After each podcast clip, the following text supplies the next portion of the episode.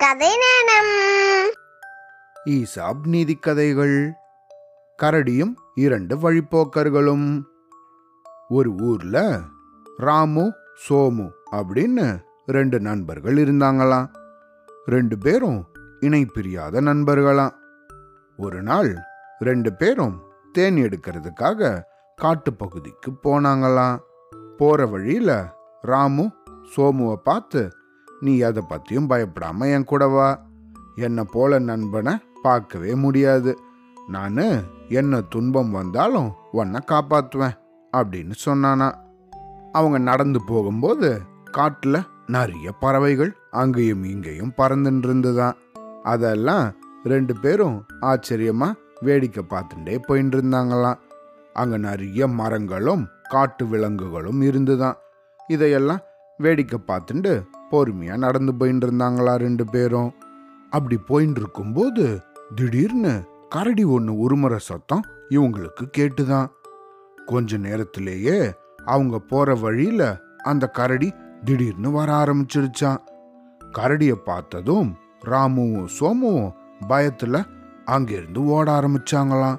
தப தப தபன்னு ரெண்டு பேரும் பதறி அடிச்சுட்டு ஓடினாங்களாம். கரடியும் அவங்கள துரத்த ஆரம்பிச்சிருச்சான். ரெண்டு பேரும் ஓட ஆரம்பிச்ச கொஞ்ச நேரத்திலேயே அவங்க முன்னாடி ஒரு பெரிய மரம் ஒன்று இருந்துதான். இத ராமு உடனே பார்த்துட்டானா. அந்த மரத்தை பார்த்த ராமு உடனே அந்த மரத்துல ஏறிட்டானா.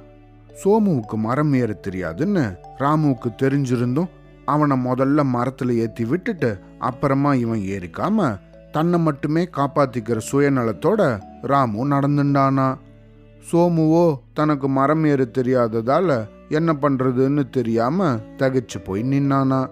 ஆனா இந்த கவலையோட கரடிக்கிட்டேருந்து எப்படி தப்பிக்கிறது அப்படின்னு அவசர அவசரமா யோசிக்க ஆரம்பிச்சானா.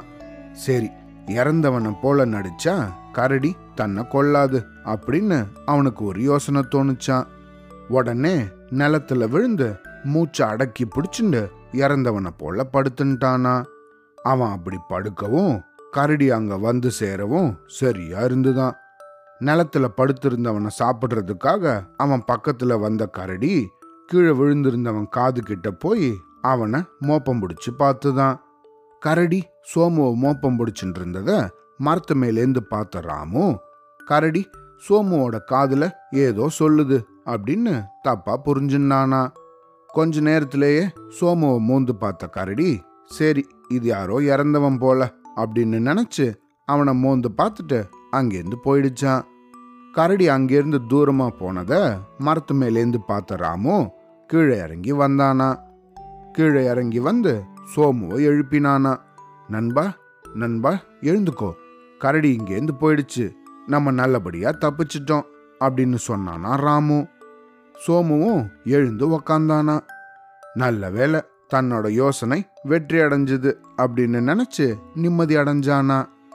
உடனே அந்த ராமு தன்னோட நண்பனை பார்த்து சோமு கரடி உன்னோட காதுல ஏதோ ரகசியம் சொல்லுச்சே அது என்ன சொல்லுச்சு? அப்படின்னு கேட்டானா. அதுக்கு சோமு சொன்னானா ஆபத்தில் உதவாத நண்பனை என்றுமே நம்பக்கூடாது அப்படின்னு அந்த கரடி என்கிட்ட சொல்லிட்டு போச்சு அப்படின்னு சொன்னானா. இந்த பதில கேட்ட ராமு தன்னோட சுயநல புத்தியை நினைச்சு நொந்துண்டானா?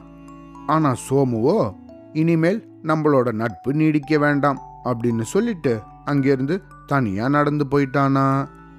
இந்த கதையிலேருந்து நம்ம என்ன தெரிஞ்சுக்கணும்? எப்பையும் நம்மளை நம்பி இருக்கிறவங்களுக்கு ஏதாவது ஆபத்து வந்துச்சுன்னா அவங்களுக்கு நம்ம எப்படியாவது உதவணும். அப்படி உதவலைன்னா அவங்களுக்கு நம்ம நண்பர்களாக இருக்கிறதுல எந்த பயனும் இல்லை. சரியா? அவ்வளோதான்